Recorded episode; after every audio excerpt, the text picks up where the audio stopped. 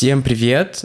И вы слушаете новый выпуск э, с историями наших слушателей, а мы — это «У холмов есть подкаст». А наши слушатели — это вы. Надеюсь, вам не надоело за период самоизоляции, слэш-карантина, или как это вообще называется, слушать самих себя, потому что у нас для вас новая порция.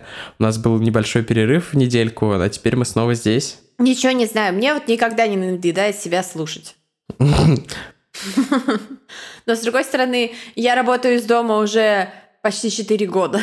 Может быть, это все объясняет. Поначалу тоже было ощущение, смотришь в зеркало, такой, о нет, опять ты. А сейчас такой, о, Валек, привет. Собственно, Валя начала записывать на диктофон свои истории, и так и появилась идея сделать подкаст, чтобы она сама могла переслушивать. Между прочим, я на диктофон в телефоне записываю очень много всего, всякие мысли, идеи. Я научилась этому агента Купера еще в глубоком детстве, и это очень-очень клево. Диана, напомните мне. Нет, это так-то наш папа бы таким голосом сказал.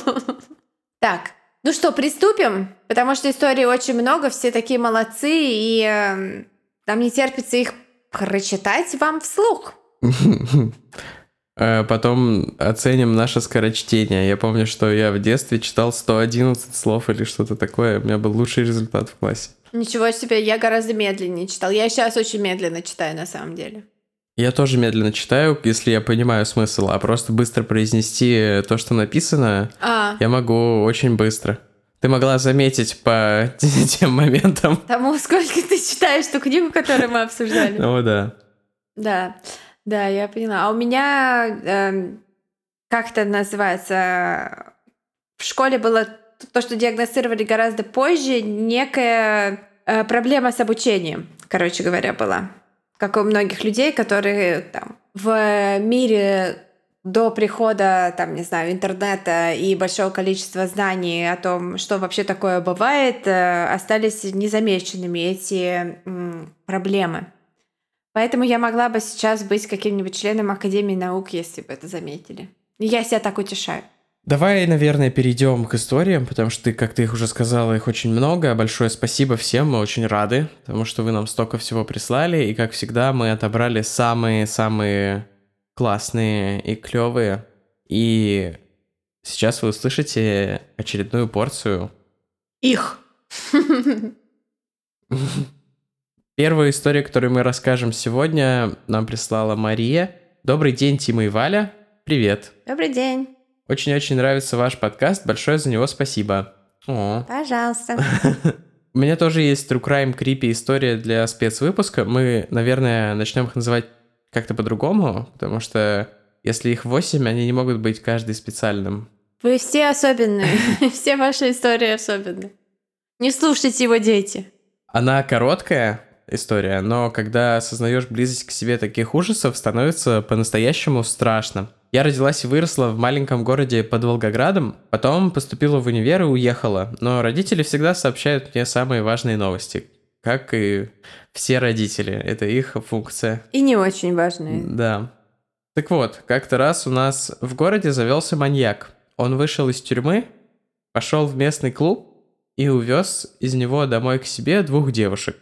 Это потом отследили по камерам клуба. Затем убил их, э, разрезал на куски и закопал под моим, мать его, окном. Восклицательный знак, даже три восклицательных знака. Мать его, капсом. Единичка, единичка, еще три восклицательных знака. Под моим окном! Под окном моей детской комнатки. У меня под этим окном, между прочим, хомяк похоронен. Конец, его поймали. О, о, у меня тоже была такая комната и такие могилки хомяков. Мария, я вас понимаю, это ужасно, что кто-то осквернил это место. У тебя были хомяки? У меня были хомяки все детство. Более того, один раз меня искусал хомяк, и мне делали уколы от бешенства, потому что хомяк еще убежал после этого. Все-таки, наверное, он бешеный. Он был в костюме цыганки? Нет. Я не знал. Наверное, когда у тебя появились братья, тебе перестали нужны быть хомяки. У меня было много хомяков, но их всех звали Хома, и они были Хома 1, Хома 2, Хома 3. Новый Хома, новая Хома 3. Да. Хома Возвращение легенды. Классная история, Мария. Спасибо большое. А, следующую историю прочту я. Ее прислал нам Тао Крис. Привет, Тима и Валя. Сегодня расскажу вам не про маньяков, конечно, но о том, что до усрачки напугало маленькую меня много лет назад. Если быть точнее, речь пойдет о первом сонном параличе, в котором, с которым я встретилась. Ого, это уже звучит пугающе. Это был 2012 или 2013 год, и мне было 13 лет. Папа на работе, мама в другой комнате, а я сплю в полной темноте и закрытой дверью в комнату. Уснула я на спине, чего делать нежелательно, чтобы не подхватывать сонный паралич. Но в то время я не знала о своей предрасположенности к нему. В общем, проснулась я и поняла, что не могу пошевелиться. Мне, как ребенку, который читает только ужасы и смотрит только ужасы, привет, а, в голову начинают лезть всякие жуткие сценарии. То ли призраки, то ли демоны пришли за мной. От этих призрачно-демонических мыслей меня оторвал тот факт, что в кромешной тьме я заметил кого-то маленького и бегающего по стенам и потолку. Меня бы тоже оторвал этот факт. Ну, ты бы такая, о, опять Марф по стенам бегает. Сказать, что мне было страшно, ничего не сказать. Серьезно, сколько бы я ни пыталась пошевелиться, ничего не выходило. От этого паника нарастала, а существо в комнате село напротив меня. Точно, Марф. Не могу сказать, что я рассмотрела его. Это было похоже на густой черный сгусток чего-то. Это моя собака. Это я себя добавила последнее, простите. В итоге я смогла вырваться из этого состояния, и, наверное, страшнее, чем в тот день, мне никогда не было. Побежала к маме, вся в слезах, и той ночью уснуть уже не смогла. Вот такая маленькая история о моем первом сонном параличе. Спасибо, что ведете такой отличный подкаст. Желаю вам успехов и с нетерпением буду ждать новых выпусков. О, О спасибо. спасибо. Я надеюсь, что ваш э, сонный паралич под контролем и э, больше моя собака вас не беспокоила. Я вообще имел в виду, что Марф э, паскуда, одержимая демоном, и бегает по стенам, типа, на регулярной основе. А я имела в виду, что он сгусток чего-то черного, который садится напротив кровати и на тебя начинает смотреть. Это типичное его поведение. Только если у тебя еда. Нет. И если ты ему не говоришь, что можно забраться на кровать, он будет сидеть напротив, смотреть и делать периодически так. Мне сегодня приснилось, что на фоне коронавируса началась война, кстати, сейчас вспомнил. Что у нас попал снаряд в гараж в моем сне. Неплохо. Следующую историю прислали нам анонимно. Ребята, привет. Привет. Я не знала, стоит ли рассказывать эту историю, но решила, что она будет отличным напоминанием всем вашим слушателям, что всегда нужно быть бдительными и осторожными. Дело было в июне 2007 года, и тот день я помню как сейчас. Лето, мы с родителями вернулись на неделю с дачи по каким-то семейным делам. А именно там я проводила каждое свое лето. Ближе к вечеру, когда я гуляла во дворе с подругами, мне позвонила мама и сказала быстро идти домой, потому что меня срочно отправляют обратно на дачу сидеть с бабушкой. Я, как любой подросток, начала бунтовать, что я вообще-то запланировала завтра пойти в кино на нового Гарри Поттера, и вообще никуда не поеду, но мама была непреклонна, и спорить было бессмысленно. Расстроенная, я побежала домой, и там застала ее всю в слезах. Когда я спросила, что такое случилось, Мама, опустив голову, тихо произнесла «Машу убили», и после этого я плохо помню остальные события вечера и нескольких последующих дней. Маша была лучшей подругой моей мамы, невероятной красоты девушка, яркая, с заливистым смехом и бойким характером. Миниатюрная, элегантная, с потрясающим чувством юмора. Однажды вечером она вернулась домой после работы, приготовила ужин и по телефону сообщила своему молодому человеку, он был в командировке на тот момент, что очень устала и хочет лечь спать пораньше, так как завтра снова на работу. Они попрощались. А Маша, внезапно, никому не сказав, взяла крупную сумму денег и почти в полночь поймала такси и поехала на встречу с какой-то девушкой в бар. Э, Посидела там пару часов и, сев в припаркованную у бара тонированную машину, поехала к дому. Но домой она так никогда и не доехала. На повороте к ее дому на одной из линий Васильевского острова Рано утром ее тело обнаружил случайный прохожий с девятью ножевыми ранениями. Первый удар был прямо в сердце. В сумке у нее по-прежнему была большая сумма денег, на ней все так же были все золотые украшения. Никакого мотива для убийства. Это не было ограблением, это не было изнасилованием, это было просто убийством. Дело закрыто по истечению срока давности, а убийцу так и не нашли. Когда слушаешь такие истории, думаешь, со мной точно такого никогда не произойдет – но иногда это оказывается вот так близко и так рядом. Прошло уже много лет, но я каждый раз, когда сажусь в машину такси, присылаю скриншот из приложения с номером машины и ФИО водителя своему мужу и на всякий случай подруге и прошу это делать каждого, кто уезжает поздно от меня. Перед тем, как я захожу в подъезд, я также, если дома кто-то есть, пишу одну строчку «Я у подъезда». Конечно, в 2007 году еще не было смартфонов и приложений такси, мессенджеров и безлимитного мобильного интернета. Но все это есть сейчас, и, возможно, однажды, если эта история кого-то зацепит, и он решит выслать одно сообщение или фото своему близкому перед поездкой, это может спасти чью-то жизнь. Какая серьезная, важная история. Спасибо большое, дорогой аноним. Я, когда чувствую, что водила какой-то, не знаю, не вызывающий доверия, часто просто звоню кому-нибудь в его присутствии, чтобы он сам тоже видел. Потому что мне кажется, он не будет реализовывать свои планы, если услышат, что я кому-то сказал, да-да, я уже в такси, мои 16 друзей бодибилдеров, я звоню вам всем одновременно. А я думал, ты звонишь такой, говоришь, алло, привет, доводила какой-то странный, вообще крип какой-то, сидит вот, пялится на меня в зеркало дальнего вида, заднего вида. Что-то за странный мужик, если чё, это он, а зовут его так-то так-то, и номер машины такой. И водитель такой, окей, блин, черт, опять очередной бдительный гражданин. Я, если бы я работал в Uber, я бы сейчас просто ставил бы наш подкаст на погромче, когда человек... Я вижу, что человек, типа, нервничает, я бы такой, и потом он достал ванночку, и... И, о, ванночка, не к ночи будет помянута. Правда, сейчас 10 утра, но да ладно. Следующее письмо прислала нам Наталья. Привет, ребята! Сначала хочу сказать вам огромное спасибо. Ваш подкаст просто супер. О, мы очень рады. А, что мы супер. Я начала слушать вас с выпуска 20-го, слушала каждый день, пока ехала на работу и с работы. И это были лучшие поездки. Ого. Теперь с нетерпением жду каждого четверга, чтобы насладиться новым выпуском. Вы просто микотка. Ну и теперь к истории. Yeah! Так нас еще никто не называл. Наталья, спасибо. Меня зовут Наташа. Я живу в очень спокойном провинциальном городе. Эта история произошла со мной года 4 назад, мне было чуть за 20. Небольшое отступление, которое может будет иметь важную роль в истории. Дело в том, что я училась на юриста, а разбираюсь немного в криминологии и криминалистике, всегда интересовалась историями о маньяках. Жуть как боялась, но все равно читала каждый день, рассматривала жуткие фотографии с мест преступления, смотрела самые страшные выпуски криминальной России. На самом деле, я ужасный параноик.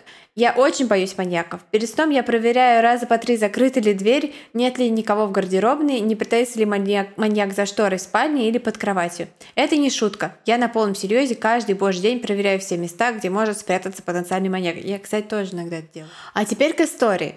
Ранняя осень, поздний вечер, ужасная погода, ливень. Ну, в общем, классика триллеров. Вызываю такси, чтобы уехать ночевать к подруге. В скобках рассталась с парнем, нужна была морально-алкогольная поддержка. Особо я не шиковала, скажем так, поэтому такси вызываю самое дешевое в городе. Диспетчер назначает бордовую Nexia.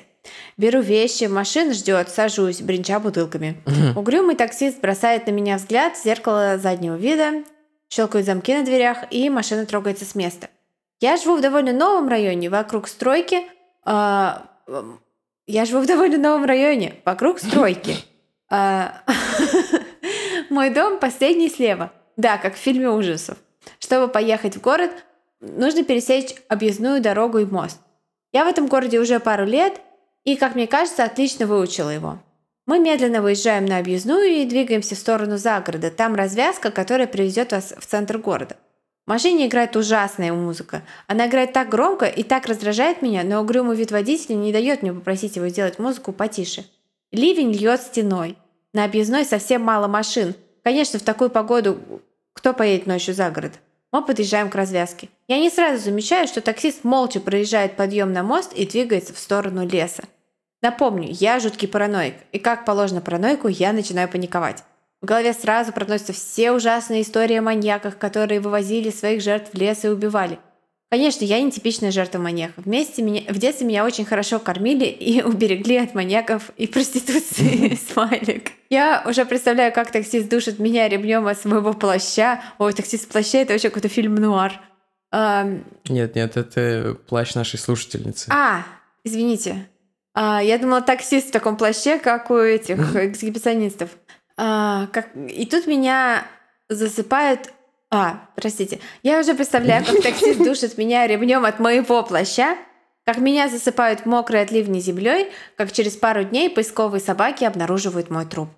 У меня начинается настоящая паника. Сердце стучит просто с дикой скоростью. Я бы в этот момент еще думала, кто меня сыграет в фильме.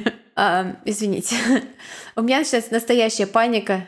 И оказывается, что это ремейк, не ремейк, а вольная интерпретация, где ты мужчина, и тебя играет Саша Петров. О, нет, пожалуйста. А, и тут я такая, я хочу жить, я не хочу, чтобы меня играл Саша Петров. У меня начинается настоящий... Хэштег не мой Саша Петров. И четвертый раз я начинаю это предложение, у меня начинается настоящая паника, и сердце стучит просто с дикой скорости, я начинаю задыхаться, но не подаю вида. Таксист не должен заметить моего страха. Э, так я выиграю немного времени, думаю я. Несмотря на панику, я прокручиваю в голове все варианты побега. Выпрыгнуть из машины не вариант, дверь заблокирована. Значит, как только он остановится где-нибудь в лесу и попробует вытащить меня из машины, я должна побежать вглубь леса и затаиться. Ведь бежать на дорогу нет смысла, машин мало, вряд ли удастся быстро поймать попутку. Я уже приготовилась. Мы едем все дальше, город остался позади. Ужасная музыка, кажется, стала еще громче, и мои чувства от страха так обострились, что я стала слышать лучше. Таксист бросает на меня взгляд через зеркало. Он заметил мою панику? Интересно, он уже знает, что я разгадала его план? Неужели моя жизнь закончится сегодня, в этом дурацком лесу? И тут машина сворачивает к объездной. Я вижу огни, огни города.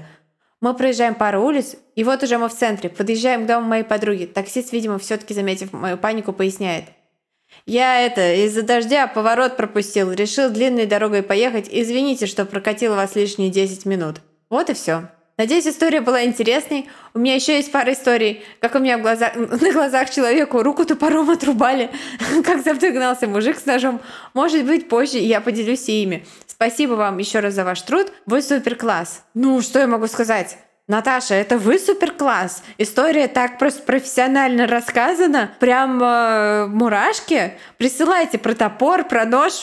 Все прочитаем. Это офигенно. И очень хорошо, что финал истории оказался такой... Э, скорее юмористический, чем трагический. Ну, собственно, это всегда хорошо. Спасибо огромное. У меня есть бизнес-идея предлагаю такую услугу продавать. Э, ходить по квартирам и прятаться во всех местах. Э, стараться незаметно прятаться и потом приносить людям отчет о том, как ты попал в квартиру и где ты прятался, чтобы они усиляли эти места с точки зрения безопасности. И потом присылать им видеокассету, как они спят. Точнее, видеозапись. Причем, да, чтобы они тебе заплатили за это еще. Класс. Да, что они знают, что в течение ближайшего месяца будет такая проверка. И нанять туда Ричарда Рамироса, первым и единственным сотрудником. В информационной безопасности есть же penetration testing. Вот это penetration testing в реальной жизни. И на этом наш э, выпуск подходит к концу. Большое спасибо всем, кто слушает нас и присылает э, истории. Спасибо всем. Как всегда, огромное удовольствие читать, огромное удовольствие слушать ваши приветы и как вы нас любите. Это очень приятно. А, особенно мне, человеку с хронически заниженной самооценкой. Спасибо большое. И до новых а, особенных выпусков. И обычных тоже, как вы помните, они выходят по четвергам. А нас теперь еще можно читать в нашем телеграм-канале, который мы недавно завели. И у нас все еще есть Инстаграм, ВКонтакте и Твиттер. Ждем вас там. Пишите комментарии, рассказывайте свои истории нам на почту у холмов gmail.com и рассказывайте о нас своим друзьям. Пускай они послушают ваши истории вместе с нами. Вот. Спасибо. Тима делает большой палец вверх, пока говорит все это. Я присоединяюсь к нему. Спасибо и пока. Пока.